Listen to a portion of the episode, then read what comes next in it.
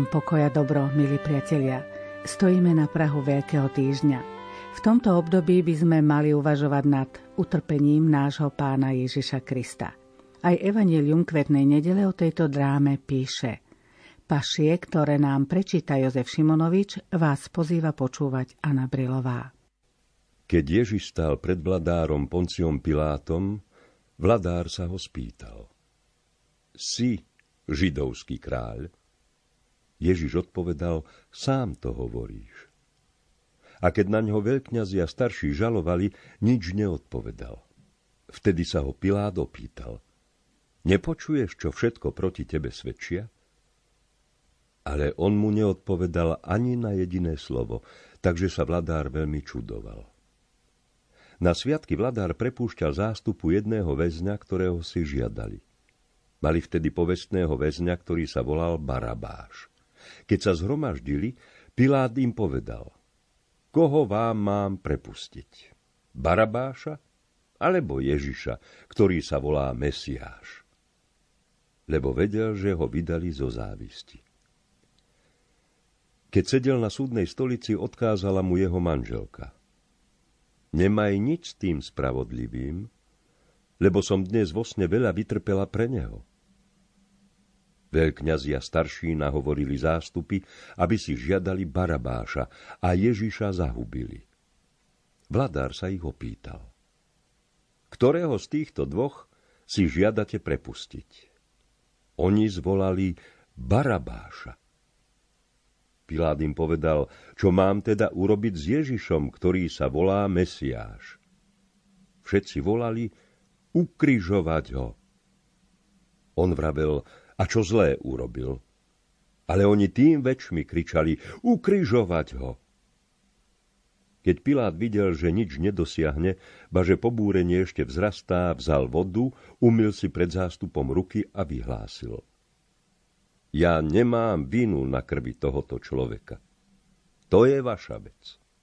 A všetok ľud odpovedal, jeho krv na nás a na naše deti. Vtedy im prepustil Barabáša. Ježiša však dal zbičovať a vydal ho, aby ho ukrižovali. Vladárovi vojaci vzali Ježiša do vládnej budovy a zhromaždili k nemu celú kohortu. Vyzliekli ho a oddeli do šarlátového plášťa, strnia uplietli korunu a položili mu ju na hlavu, do pravej ruky mu dali trstinu, padali pred ním na kolená a posmievali sa mu. Buď pozdravený, židovský kráľ! Pľúli na ňo, brali mu trstinu a byli ho po hlave. Keď sa mu naposmievali, vyzliekli ho z plášťa a obliekli mu jeho šaty. Potom ho vyviedli, aby ho ukryžovali. Ako vychádzali, stretli človeka z Cyrény menom Šimona. Toho prinútili, aby mu niesol kríž. Tak prišli na miesto, ktoré sa volá Golgota, čo znamená lepka. Dali mu piť víno zmiešané so žlčou, ale keď ho ochutnal, nechcel piť. Keď ho ukrižovali, hodili los a rozdelili si jeho šaty. Potom si posadali a strážili ho. Nad hlavu mu dali nápis s označením jeho viny. Toto je Ježiš, židovský kráľ. Vedno s ním ukrižovali aj dvoch zločincov. Jedného zprava, druhého zľava. A tí, čo šli okolo, rúhali sa mu, potriasali hlavami a vraveli. Ty, čo zboríš chrám a za tri dni ho znova postavíš, zachráň sám seba. Ak si Boží syn, zostúp z kríža. Podobne sa mu posmievali aj veľkňazi so zákonníkmi a staršími. Iných zachraňoval, sám seba nemôže zachrániť. Je kráľom Izraela, nech teraz zostúpi z kríža a uveríme v neho. Spoliehal sa na Boha. Nech ho teraz vyslobodí, ak ho má rád. Veď povedal, som Boží syn. Takisto ho tupili aj zločinci, čo boli s ním ukrižovaní. Od 12. hodiny nastala tma po celej zemi až do 3. hodiny popoludní. Okolo 3. hodiny zvolal Ježiš mocným hlasom. Eli, Eli, lema sabaktány, čo znamená Bože môj, Bože môj, prečo si ma opustil? Keď to počuli niektorí z tých, čo tam stáli, braveli, volá Eliáša. Jeden z nich hneď odbehol, vzal špongiu, naplnil ju octom, nastokol na trstinu a dával mu piť. Ale ostatní hovorili, počkaj, nech uvidíme, či ho Eliáš príde vyslobodiť. Ježiš však znova zvolal mocným hlasom a vydýchol dušu. A hľa, chrámová opona sa roztrhla vo dvoje od vrchu až do spodku. Zem sa triasla a skaly pukali. Otvorili sa hroby a mnohé telá zosnulých svetých vstali z mŕtvych. Vyšli z hrobov a po jeho vzkriesení prišli do svätého mesta a ukázali sa mnohým. Keď stotník a tí, čo s ním strážili Ježiša, videli zemetrasenie a všetko, čo sa deje, veľmi sa nalakali a hovorili, on bol naozaj Boží syn.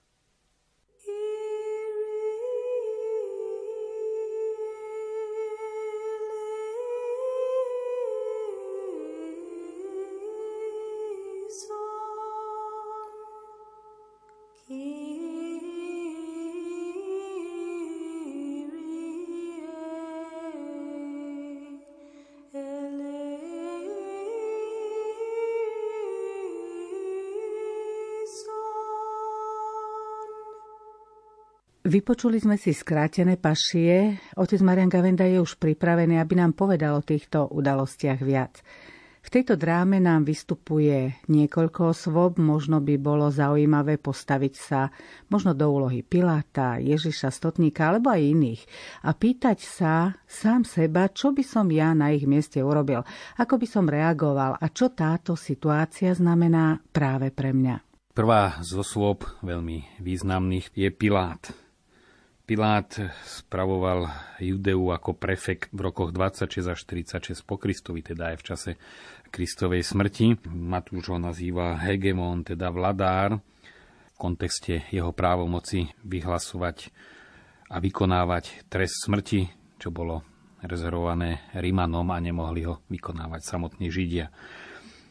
Práve v tom odsudení Ježiša pred Pilátom ho nazývajú kráľom Židov. A slovičko kráľ je skôr termín politický pre Mesiáša, teda si ho predstavovali ako kráľa, ktorý skutočne bude kráľovať nad Izraelom a nie nejaký prefekt okupantského Ríma.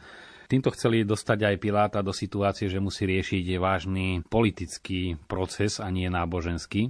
Tak predstavili Ježiša. Veľkňazi a teda veľrada, ktorá sa rozhodla už definitívne za každú cenu Ježiša zabiť.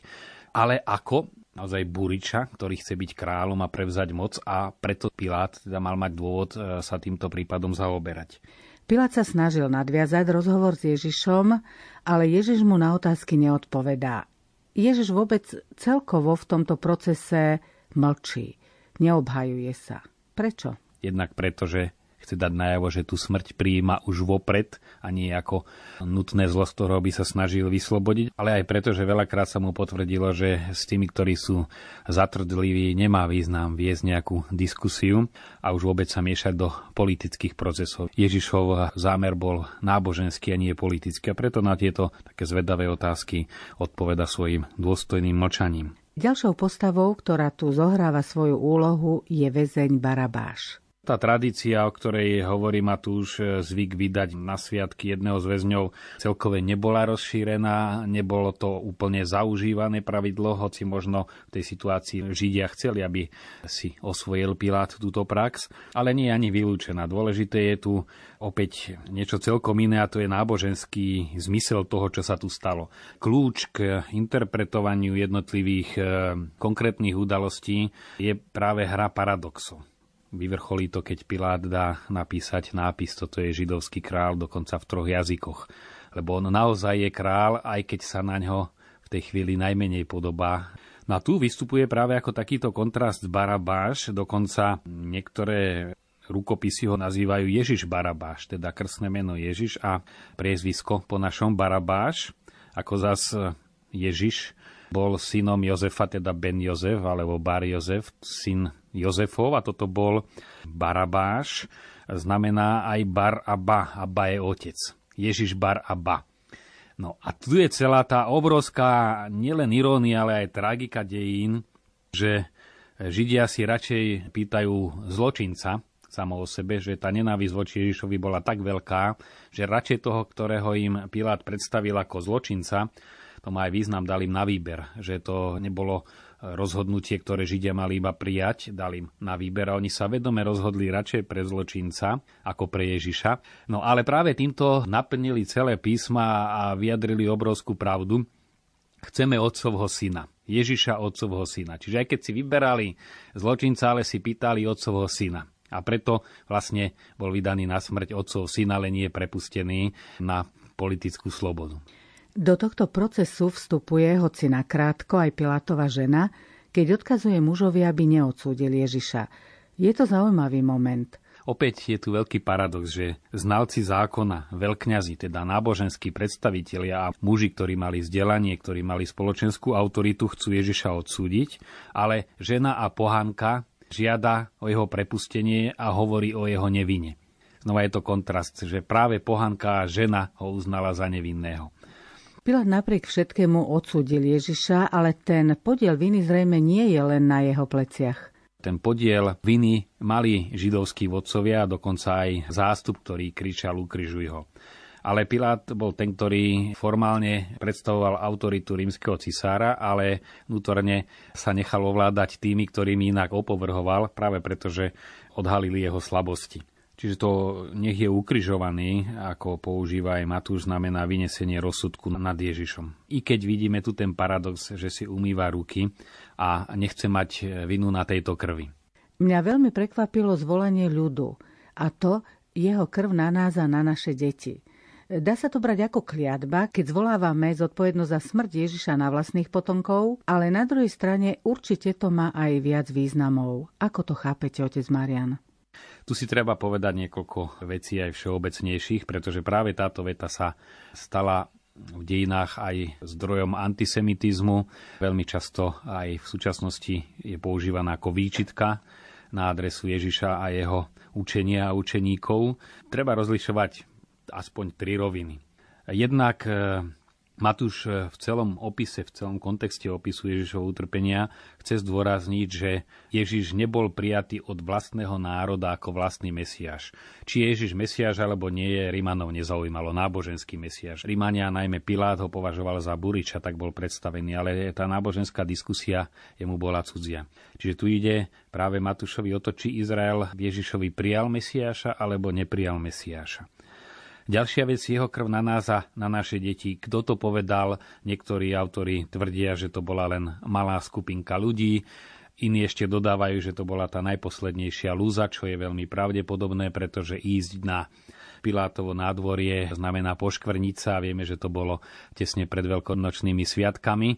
To ako keby niekto išiel eh, s katolíkov na Veľký piatok na nejakú zabíjačku alebo na veľkú hostinu, že to bolo niečo podobné. Ale na druhej strane máme, že boli podplatení práve veľkňazmi, zákonníkmi a oni im hovorili, čo majú kričať. Čiže znova e, tieto argumenty samo o sebe nič neriešia. Ďalšia dôležitá vec, že Matúš v tomto súvise používa výraz pre túto skupinu, ktorá kričala ukrižuj ho a častejšie Laos, teda všetok ľud. A nemyslí sa tým, že všetci, čo tam boli, ale izraelský ľud ako taký. Hoci vo všetkých ostatných prípadoch používa iný výraz, keď sa tým myslí konkrétna skupina ľudí. Otázne skôr je, či naozaj, tak ako keď išlo o Barabáša, chceli zločinca alebo chceli otcovho syna. Myslím si, že toto je jadro celej interpretácie.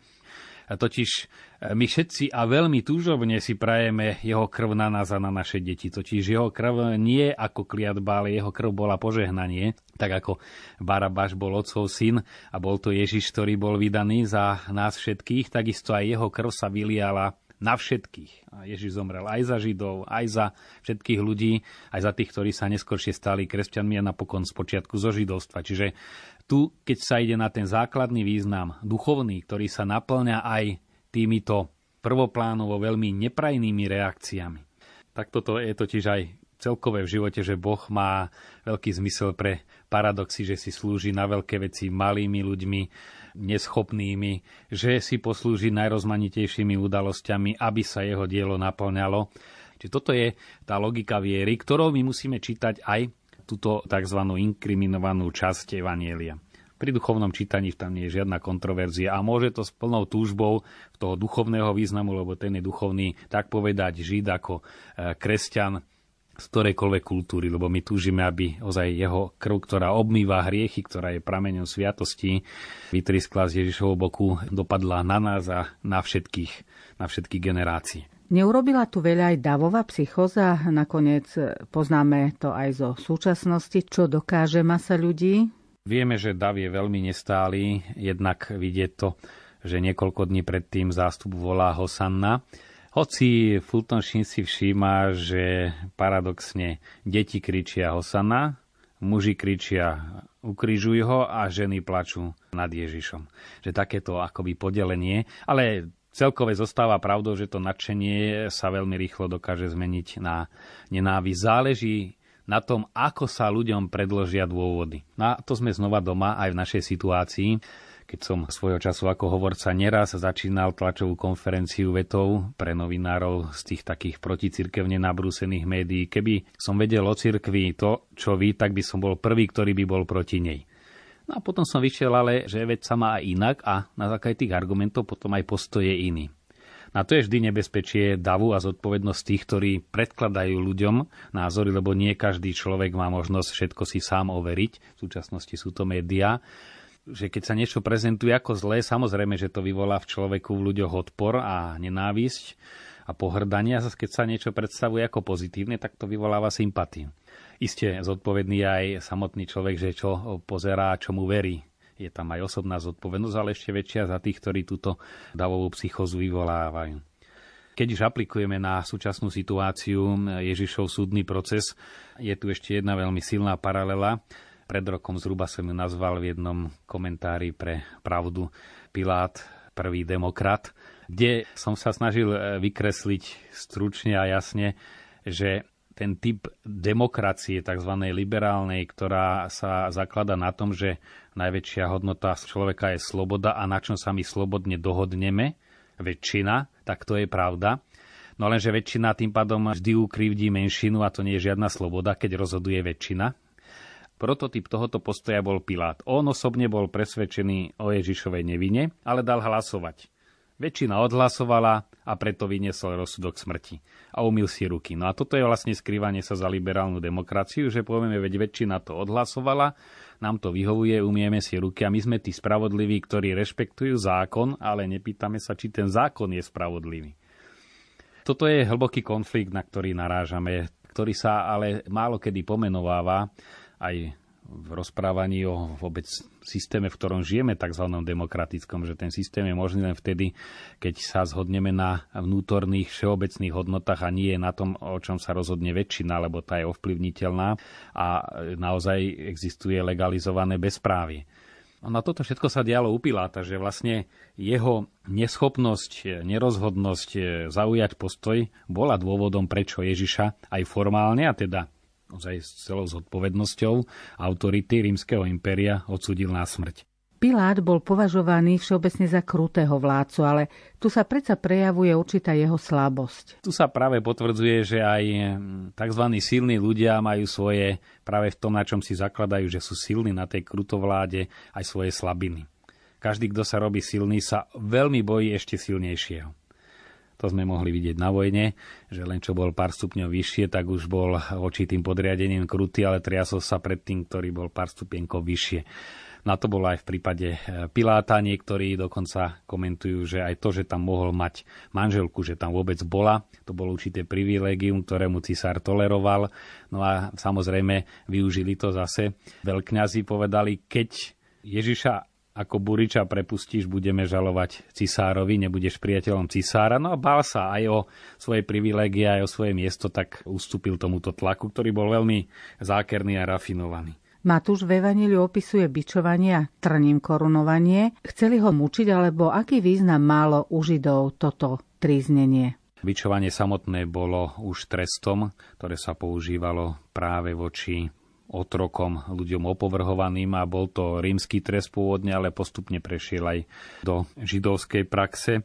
A potom aj šarlátový plášť, tu je znova taký odtienok, kde Marek hovorí o purpurovom plášti, ktorý je veľmi vzácný, aj to farbivo purpurové a znamená kráľovskú hodnosť. Či už to bol šarlát, nie je podstatné, ale naozaj to bol symbol kráľovskej moci.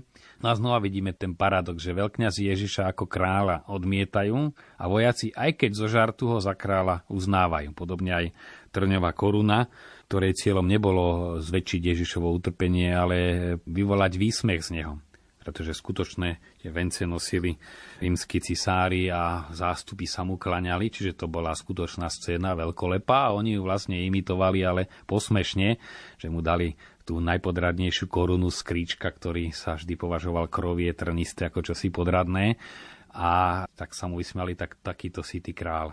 A tu je ten paradox Boží, že cez Ježišovú slabosť a poníženie naozaj prejavuje svoju silu a vieme to aj z praxe, že zniesť slabosť e, si vyžaduje oveľa viac sily, než prejaviť svoju moc. A tu na tá slabosť bola maximálna, aj to potupenie bolo maximálne, aby sa cez deň prejavila aj maximálna Božia moc a hlavne teda maximálna Božia láska. Ďalšia významná postava na krížovej ceste je Šimon z Cyrény. Cyrena sa nachádza v dnešnej Líbii. Podľa všetkého to bol teda žid z diaspory, ktorý prišiel na sviatky do Jeruzalema. No a tu znova nebol e, cieľ vojakov nejak Ježišovi uľahčiť, ale sa báli, že nebudú môcť vykonať rozkaz, že ani nedôjde po to miesto popravy a zomrie už cestou. Tá vysilenosť musela byť do krajnosti. Tu vidíme, že aj to prinútenie, pre ktoré Šimon začal niesť kríž, sa môže veľmi zmeniť znova Evanielia nič bližšie o Šimonovi nehovoria, ale už ten fakt, že ho nazývajú menom a ešte aj koho bol otcom, teda Alexandra Rúfa, vedie veľmi jasnej dedukcii, že už jeho synovia boli v spoločenstve veriacich všeobecne známi. Povedal sa to, veď tých dvoch otec, to je ten Šimon, ktorý niesol kríž, čiže aj ten záver, ktorý si na krížovej ceste pripomíname, aj donútenie, keď ho vnútorne príjmeme, môže nás viesť k Ježišovi a k obráteniu a všetky tie rôzne nutné zlá, ktoré na nás doliehajú, keď ich príjmeme, tak nás spájajú s Ježišom. Aj táto interpretácia má skutočne biblický podklad. Ježiš vyšiel na Golgotu, Aké to miesto, kde sa nachádza? Golgota, po latinsky Kalvária alebo Lepka. Skutočne miesto, kde sa konali ukrižovania, teda popravy, tresty smrti ukrižovaním bolo nad niekdajším kamenolomom, ten je tam doteraz zachovaný, v ktorom už pre slabú kvalitu kameňa prestali ťažiť materiál na stavbu domov v Jeruzaleme. To miesto už bolo za vtedajšími hradbami, je v súčasných hradbách starého Jeruzalema, lebo sa posunuli. Jednak to bolo samozrejme nariadenie z hygienických dôvodov, že pochovávať bolo treba za hradbami, ale e, za hradbami je aj byť vyhostený z ľudského spoločenstva a je to aj prejav potupy práve e, pri prinášaní obeti starozákonných toho bíčka, ktoré ho prinášajú ako obetu za hriech, potom vyženú za hradby, ako zlo, ktoré treba vyhnať. No a Ježiša vyhnali za hradby, pretože niesol zlobu aj tých, ktorí ho tam vyhnali a zlobu nás všetkých. Čiže už nie toho obetného, obetovaného bíčka, ktorý symbolizoval zlo, ale samotného Krista, ktorý bol jediný dobrý, ale obťažený zlom celého ľudstva a celých dejín. V evaneliach, ktoré opisujú kryžovú cestu, sa evangelisti pomerne krátko venujú konkrétne ukryžovaniu. Nie je vôbec opísaná ani, aká je to smrť. Súčasníci evangelistov tento trest poznali veľmi dobre aj celú hrôzu, ktorú to v ľuďoch zbudzovalo a preto stačilo povedať bol ukrižovaný a všetkým bolo jasné, čo je za týmito slovami skryté. To nepovažovali za potrebné opisovať, ale pre nás je to potrebné, lebo my už sme si tak zvykli na krížik ako posvetné znamenie na čestnom mieste, niekedy krásne vyzdobený, čo je samozrejme správne, keď ide o náboženský symbol, ale keď išlo o šibenicu a o najkrutejší trest smrti, aký existuje, tak je tá situácia celkom iná a to si je možno dobré aj pripomenúť. Jednak e, niesol si Ježiš len to priečné rameno, na ktoré bol vyzdvihnutý, že nevysel na rukách a to bolo práve to najhoršie, mal podopreté nohy.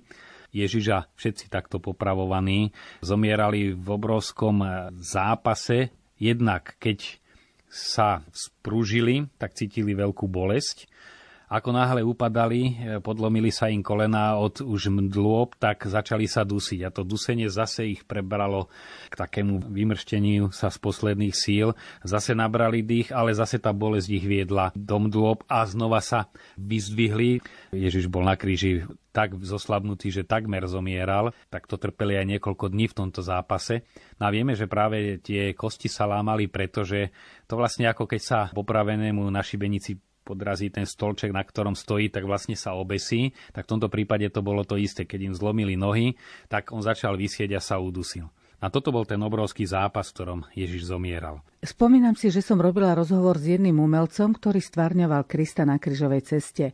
Na otázku, čo ho oslovilo v tom deji, mi odpovedal, že mu bola sympatická tá Vyjadrím sa ako on, zrada otca. Myslel na slova Ježiša, ktoré Ježiš povedal pred smrťou.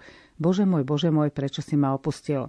No a moja otázka, možno naozaj u niekoho môžu práve tieto slova evokovať určitú zradu alebo opustenie. Aký máte názor na to vy? Znova ide o kontext, pretože tie slova, ktoré cituje aj Matúš, aj ostatní evangelisti, či už Eli alebo Elios, záleží či hovoria dialektom aramejským alebo hebrejčinou, je len výňatok z 22. žalmu, ale celý ten 22. žalm, ktorý opisuje práve utrpenie Mesiáša, sa stiahuje na Mesiaša, to chcel evangelista jasne ukázať, že sa to na ňom naplňa, končí odozdaním sa do Božej vôle, čiže to nie je nejaký protestný žalm a necituje tieto slova nejakého protestu a opustenia, ale to je naozaj žalm odovzdanosti do Božej vôle. A ešte Matúš tam aj také slovíčko opäť volal, čiže znova e, sa modlil tento žalm. To je jedno veľmi silné posolstvo, čo pápež poslednej exhortácii Verbum Domini hovorí, že v žalmoch sa k Bohu prihovárame Božím slovom. A tu na to vidíme aj na Ježišovi počiarknuté. V tých najťažších chvíľach hovorí k Otcovi Božím slovom, teda e, slovami žalmov. Tieto slova skrývajú obrovskú silu a je to pozbudenie, keď Ježiš v tej chvíli zomierania nenašiel vhodnejší reč ako reč žalmov, ani my ju nenájdeme. Naozaj bol to gesto oddanosti, teda nie opustenosti v zmysle odvrhnutia alebo zrady alebo podrazu z otcovej strany, že nechám ťa, ale Ježiš bol vydaný, otec ho vydal a on ako gesto lásky prijal toto rozhodnutie svojho otca. Tam išlo o lásku, ktorá bola aj motivom, že vôbec prišiel na svet. Jednak nám to poukazuje na veľkú vážnosť hriechu, keď si pomyslíme, aký veľký je vesmír, aké sú naše dejiny, aký maličký je v tom človek, si povie, čo je to pre Boha nejaký náš maličký hriech, ale čo je to pre Boha, vidíme až na kríži, že takto vážne berie Boh hriech človeka. My ho väčšinou berieme na ľahkú váhu. No ale čo je tu naozaj podstatné, že Ježiš odozdáva svojho ducha v zmysle nie Svetého Ducha, niektorí to duchovní autori interpretujú týmto spôsobom, iste tie alegórie sú možné, ale svoj dých, ktorý bol prejavom života, e, možno voľne a podľa významu by sme to mohli preložiť, život, ktorý mu otec dal, teda ľudský život, život v tele ako bohočlovek, odozdal Bohu. To, čo my povieme trošku profánne, dodýchal, teda ten dých odovzdal Bohu a teda aj celý svoj život. Čo by ste na záver povedali poslucháčom, na čo im odporúčate zamerať sa práve v tento veľký týždeň? Ako sme povedali na začiatku, pašiami, ktoré sa čítajú na kvetnú nedelu, vstupujeme do tajomstva Ježišovho utrpenia a možno by bolo dobré, keď sa pozeráme na kríž, tak pri tom pohľade nevidieť len ten pekný krížik, ktorý máme v domácnosti alebo v kostole, ale vžiť sa do toho utrpenia, ktoré naozaj Ježiš na ňom prežíval. Na kríži sa aj ukazuje, ako vážne berie nebeský Otec hriech, ale aj ako mu záleží, aby nás od neho očistil. No a tá odpoveď na obetu Krista na kríži je aj prijatie jeho odpustenia. Najmä sviatostným spôsobom. Ešte tie prvé dni Veľkého týždňa aj vo farnostiach väčšinou sú ešte venované práve spovedaniu. Je veľmi dôležité naozaj tú obetu kríža, kvôli ktorej vlastne Ježiš trpel, obrátiť pre vlastnú spásu, vlastnú záchranu. Ďakujem mocovi Marianovi Gavendovi za jeho výklad, vám, milí priatelia, za pozornosť.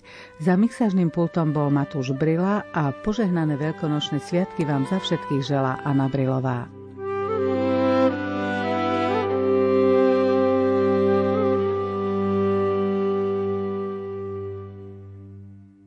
Táto